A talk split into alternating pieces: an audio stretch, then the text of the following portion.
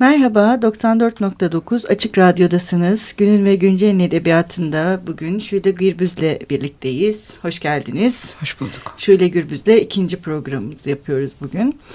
Ee, Şule Gürbüz'ün ilk romanı Kambur 1992 yılında, Zamanın Farkında 2011 yılında, Coşkuyla Ölmek 2012 yılında ve son kitabı Öyle miymiş geçtiğimiz günlerde yayınlandı.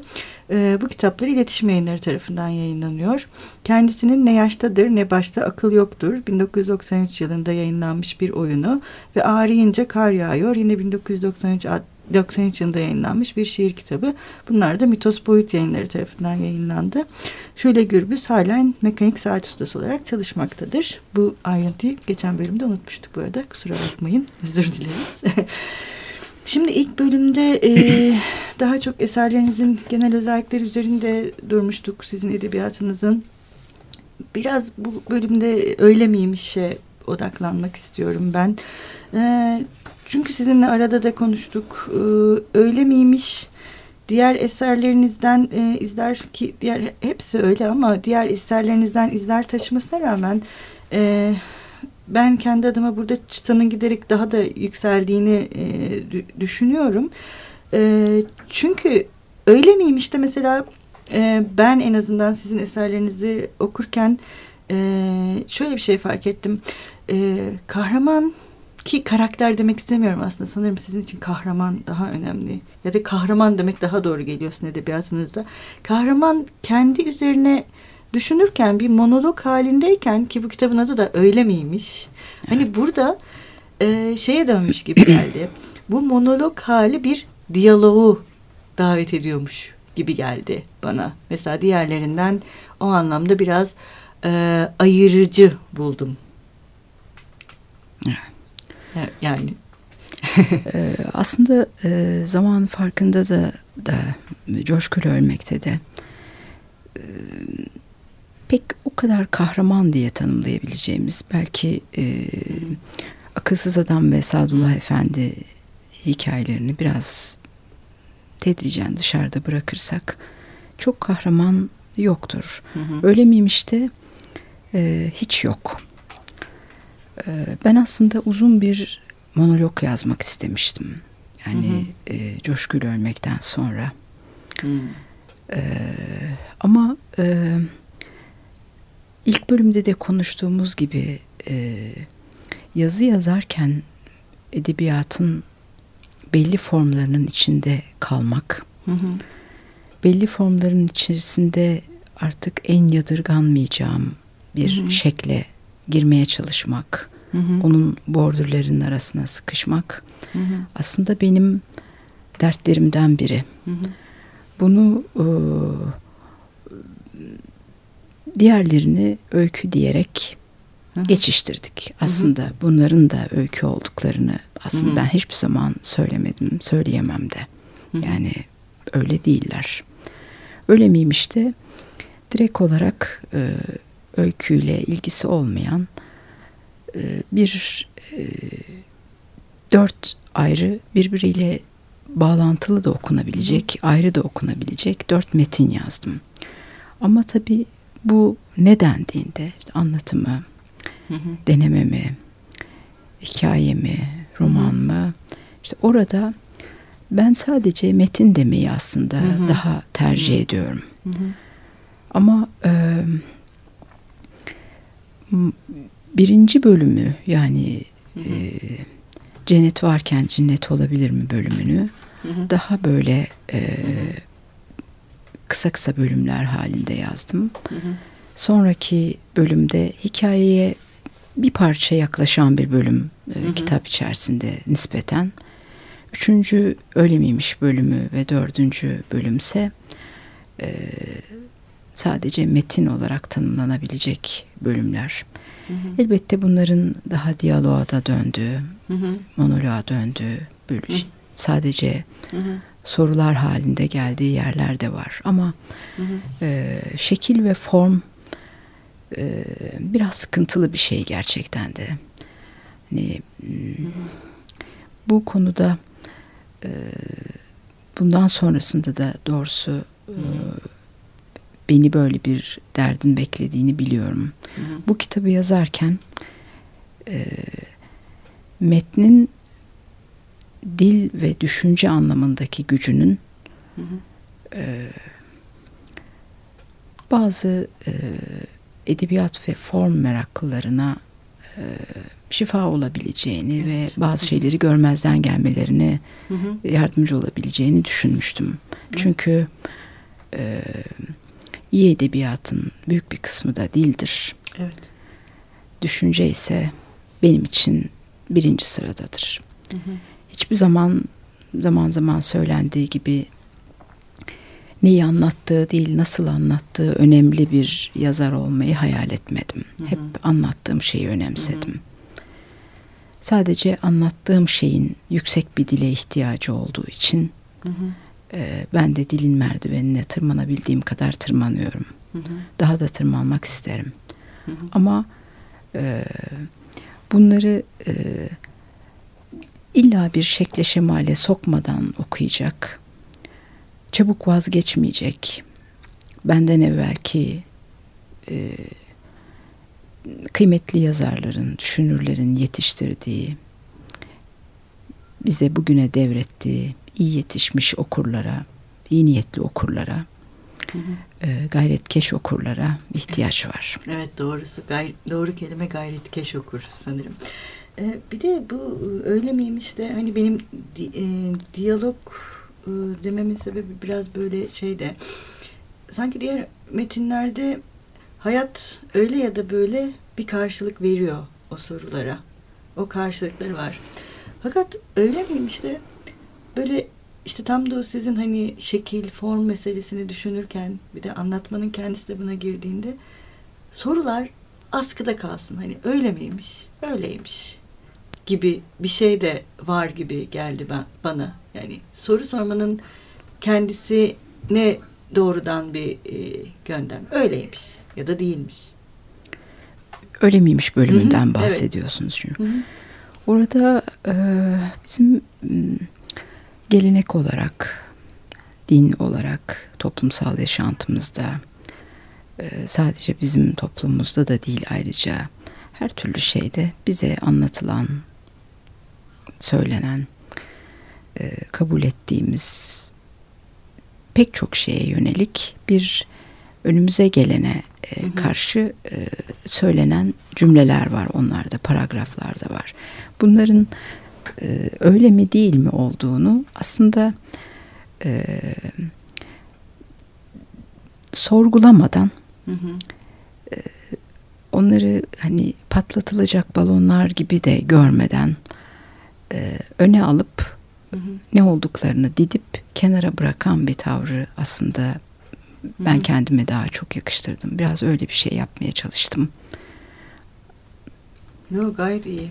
Gayet şey insana ayrıca şifa gibi de geliyor bence. Ben kendi açımdan e, gayet şifalı buldum. Bir de bu kitapta hayır demeden itiraz. Bu e, diğerlerine göre birazcık daha ayrısı bir metin. E, ve e, bu metinde tezatlıklar, gençlik, yaşlılık, varlık, yokluk ve okumak. Evet. Ve hani e, şeyi okumak, doğru okumak ki zaten hayatın kendisinin de okunan bir şey. Mesela onu düşündüm ben. Hani hayat, başkalarının hayatı, bizim gördüğümüz başkalarının hayatı, başkalarının bizi gördüğü bizim hayatımız. Ve aslında her şeyin görülen bir şey olması, e, yanlış okunan, yanlış zamanlarda okunan kitaplar gibi. Mesela onu düşündüm. Ve adı da zaten hani çok gerçekten anlamlı. Hayır demeden itiraz. yani böyle kendimi onaylatmak istiyormuş gibi geliyor ama hayır, hayır. en azından Evet. hani e, yani kafanızda böyle bir şey var mıydı? Çünkü mesela hep şey diye düşünüyorum. Sizin metinlerinizin oldukça planlı. Hani üzerinde kelimeler, yani arkasından gelen kelimelerin bir de düşünüldüğünü e, ve hani gerçekten daha önce de konuştuk. Bir zanaatkar gibi bu metinlerin örüldüğünü ve hani doğrudan okumanın kendisi mesele edildiğinde bunların da onlardan bağımsız olamayacağını düşündüm mesela. Doğrudur. Hayır demeden itiraz bölümünde ben aslında e, bir çocukluk, gençlik, hı hı. yetişme ve yetişememe, hı hı. anlamaya çalışma ve anlayamama hı hı. ve bundan sonraki oluşacak hayatın bunun üstüne böyle bir e, tabanın üstüne nasıl konulacağını aslında ikinci bölümde yani öyle miymişten ve son belki bir ihtiyarlık diye de okunabilecek sanki daha dünkü Cennet Kuşuyum bölümünden evvel onu o şekilde oraya koymak istedim. Ee, ama e, orada sadece e, benim yazarken de hissettiğim doğru okumanın da yanlış okumanın da çok gençlikte aslında hemen hemen benzer kapılara. Hı hı. Bir şeyi değiştirmediği evet. yani. Dolayısıyla tecrübenin de bu değişmenin e, değişmeyle çok anlamlandırılamayacağını. Evet, evet. evet çok güzel. Evet. E, şimdi yine bir ara verelim isterseniz. Tamam. ikinci bölüme geçmeden önce. Bu bölümde ne çalalım? Ne istersiniz? Ee, Coşkun Ölmek'te akılsız adamın e, Oğlu Sadullah Efendi. Yok, Yok Sadullah Efendi çok müzikten anlamadı hı ama hı E, baba Mükedder derdi peyderpey ya da Mecnun gibi sahraya cünmun içre yerim var. Onlardan birini çalalım. Tamam. Mecnun gibi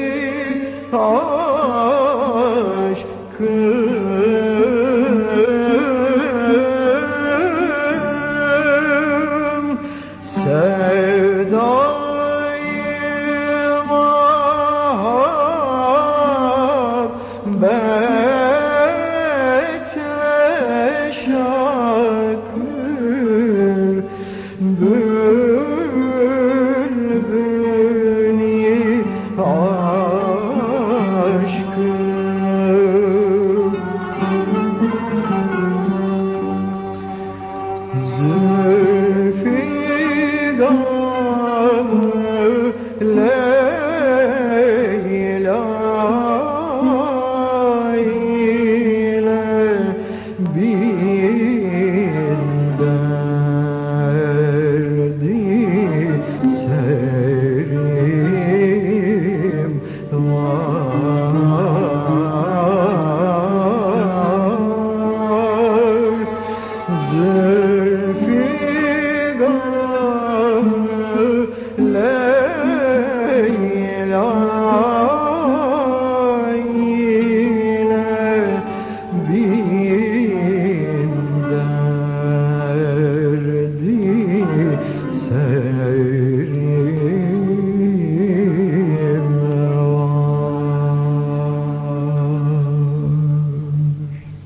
Merhaba tekrar 94.9 Açık Radyo'dasınız. Günün ve Güncel'in edebiyatında Şule Gürbüz'le konuşmaya devam ediyoruz. Ee, bu bölümde daha çok Şule Gürbüz'ün Öyle miymiş adlı son eserinden e, bahsediyoruz. Evet dediğiniz gibi bu dört metin kendi içinde hem birbiriyle bağlantılı metinler ama hem birbirlerine... E, yaklaşan, çoğu zaman selam çakan ama aynı zamanda birbirlerinden uzak yani birbirleri arasında çok farklı ilişkiler evet. e, kurulabilecek metinler. Yine bu kitapta ben şey diye düşündüm. Diğer eserlerde de böyle hafif hafif hissediliyor ama burada e, bazı şeyler var ve hani hem e, kendinize belki de okura bir es vermek istemişsiniz ve bazı yerlerde e, neredeyse komik diyeceğim diyebileceğim ve beni güldüren şeyler oldu okurken. Ha. Daha önce mesela böyle hissetmemiştim ya da böyle düşünmemiştim. Bu kitapta e, özellikle bu sanki daha dünkü cennet kuşuyumda e, insanın bu dünyadaki macerası biraz e, şeye de dönmüş. E, yani bazı yerlerde insan bu macerayı düşünürken bunun aslında kendisinin yarattığı bir komikliğe de dönüşebileceğini Öyle gördüm ben. Ve bana şey hani bunu buna ironi diyemiyorum mesela. Çünkü bazen şey oluyor. E, mesela şurada şey var. Hmm, işte doğalgaz evi ısıtsa da içi ısıtmıyor. Hani bu evet tek başına acıklı da bir şey. Hani kendi içinde bir ironiyi de barındırıyor ama özellikle bu son metinde hani arka arkaya geliyor bunlar. İşte bunu kafiyesiz hakikate yüz vermeyenler için söyledim mesela araya tekrar şey giriyor. Ee, yine burada ilk bölümlerde de konuştuk. Kederle ilgili işte kederin bir e, hayır şirketi keder e, dünyada kimsenin olmayan adına vakıf kurulmuş kimin kurduğu da belirsiz bir kültür mirasıdır. Yani dilin kendisi biraz daha ya da ona es mi denebilir ne denebilir ya da öyle mi gerçekten? Yani başka bir şey e, düşündünüz mü? Ee, aslında e, son bölüm kitabın biraz daha rahat bir bölümü. Hı hı. Ama e, aslında öyle miymişti? Biraz hı hı. da tabii şu var. E, metinlerin oldurduğu dünyaya nüfuz edilebilirse orada gülecek ve kederlenecek şeyleri yakalamak mümkün oluyor. Evet. Şimdi e, yaşadığımız devirde maalesef e, baktığımız yerde e, söylediğimiz yerde pek e, aynı cephe değil. Hı hı. Bu nedenle de mesela belli referanslara hiç sahip olmayan insanlar bazı metinlere karşı tamamen taş kesiliyorlar, taş seviyesinde kalıyorlar. Burada daha birinci bölümden itibaren e, kutsal kitaplara, hı hı. felsefeye, e, felsefeye e, tasavvufa, mistisizme, ezoterik felsefeye hı hı. çok o, içli dışlı bölümler var. Benim kafamı şimdiye kadar kurcalamış, beni derdnak etmiş pek çok şeye aslında söylediğim bayağı da e, cesurane cümleler var. Evet. Ben o bölümü başkası yazsın ben okuyayım isterdim aslında hmm. daha genç yaşlarımdayken. Ama e, onlar sizin derdiniz değilse kitapta dilsiz kalıyor. Evet. Kendini açmıyor. Hı hı. Hatta zor okunan diye tanımlanmak gibi bir e, derde uğruyor.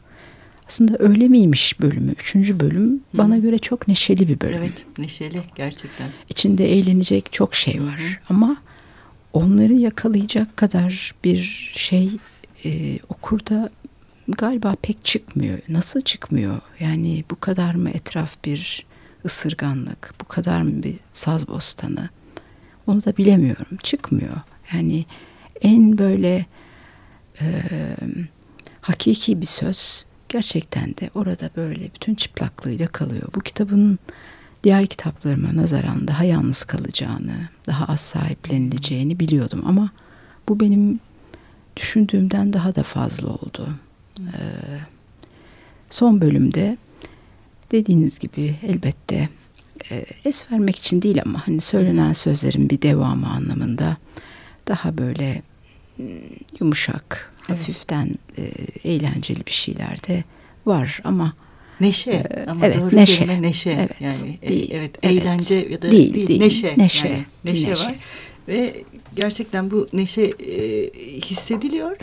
Bir de aslında e, sizin daha önce e, zamanın farkında e, öyle miymişti de var. Hani ölüm sonrası, ölümün Evet. sonrasından, ölümün sonrasının da metne girmesi. Bu zamanın farkında da bir ölüyü Bacon'ın konuşturuyorsunuz aslında Hı. Johnson hikayesinde yani Evet. orada sonra tekrar o zamanı okunulduğu zamanla birleştiriyorsunuz. Ee, bu yani aslında ben tahmin ediyordum e, bir ölüm meselesinin yani sonrasının da metnin içine gireceğini fakat bunun bir neşeyle gireceğini açıkçası beklemiyordum. O benim için bir sürpriz oldu ama güzel bir sürpriz oldu. Zaten zamanın farkında da da Johnson bir rahatlıyor. Yani Evet. Bacon'ın e, Evet. o e, şeyde küvetteki o buluşma anında. evet. İsterseniz e, onunla bitirelim. Bu ölüm sonrası ve metne dahil olmasıyla. Aslında ölüm sonrası e, değil de yaşamın bir devamı. Ben ölümü öyle görüyorum. Ee, tabii e, dünyaya bu kadar çok söz söylemem. Dünyadan başka hiçbir şey olmayanlara biraz e, sıkıntı verici geliyor. Bense e, bu dünyada yani mesela Johnson'da da öyleydi. Bu öyle miymişti de öyle. Hani ölümü bu dünyadan koparıp ayrı bir şey olarak e, hiçbir Hı hı. zaman görmedim. O onun devamı. Nasıl bir hayat yaşandıysa onun seviyesinde Hı hı. bir gidilecek bir yer olarak gördüm hep. Ee, Johnson'da e, Bacon'ı mahvolmuş birisi ya da işte e, ona İngilizce öğrenmek hususunda bu kadar sıkıntı çektiren bir adamın e, orada işte tabii şimdi o biraz da karışık bir şeydi onu konuşmak da zor olacak ama Evet. ne yapalım Onu o Kalsın zaman- diyelim evet, o zaman kalsın o Evet, zaman şey okurlar e, Evet. e, okusunlar ve Evet. e, bugün e, neyle veda etmek istersiniz E, okurlarınıza ve dinleyicilerimize bugün neyle veda edelim? Coşkulu ölmekten o zaman akılsız adamdan. Olur. E, haftaya konuğumuz Kemal Varol olacak. Hoşçakalın. Görüşmek üzere. Hayat akar, yol ve yön değiştirir derler. İnsan değişir, yol ve yönelim değiştirir derler. Bütün bunlar bence meselenin değişmesi, ortadan kalkması veya artık mühim sayılmamasıdır. Yoksa ne hayat gibi muhkem bir şey akar, ne sana bakıp da yol yön değiştirir. İnsanı ahiret bile değiştiremez. Zebani dilini çekmeye gelse, kişi ancak ahlakının el verdiği ile seslenir de aman diler. Gençken duyulan keder, sonra hangi şifalı suyu buldu da içti? Hangi su lekeleri çıkardı? Yaşamaya alışan köşesine çekildi. Feryat edene, başka türlü söyleyene, sokaktaki köpeğe, havlayan bir ev köpeği kadar olamadı. İnsan zaten dertli değildir, derdin kendisidir. İnsan öyle büyük bir derttir ki, bu büyüklükte bir şeyin kendisine sığacağını aklına getirmez de bunu dünyanın hayatın derdi sayar. Hayat o durgun kibirli suyunda kendisine bakan bu çirkin heyulaya bakıp bakıp bu herhalde benim der. Bu dert de ona yeter. Hayatın bir yolu olduğunu ve o yolun felaha ulaşacağını hiç düşünemedim. Burası Emirgan sırtları da olsa, maden yolu da, İhsaniye'den Marmara'ya bakan o sakin sokakta, Havran'da zeytin küspesi kokan o dar sokakta. Hayattan akanlar ve savrulan duman her deliğe girmeye, sızmaya muktedirdir. Yaşıyor olmak böyle çepçevre şimdi de ve hele geçmişten üzerimize düşenlerle hevenk hevenk bir müddet kendi çağına asılı kalmaktır. Bir mevsimlik çiçek gibi giderek yapışkan, sonunda kurur gibi soğumaktır. Aslında zeytin ağaçları ve onların kupkuru dipleri, telaşlı börtü böcek, Temmuz güneşinde sonbaharı bekleyen ayva ağaçları, güneşle göğüs göğüse mercan çiçeği, iri bir arının ani vızıltısı, taş yalakta birikmiş gölgeli durgun su, dikenler, otlar, sararan, kızaran yapraklar.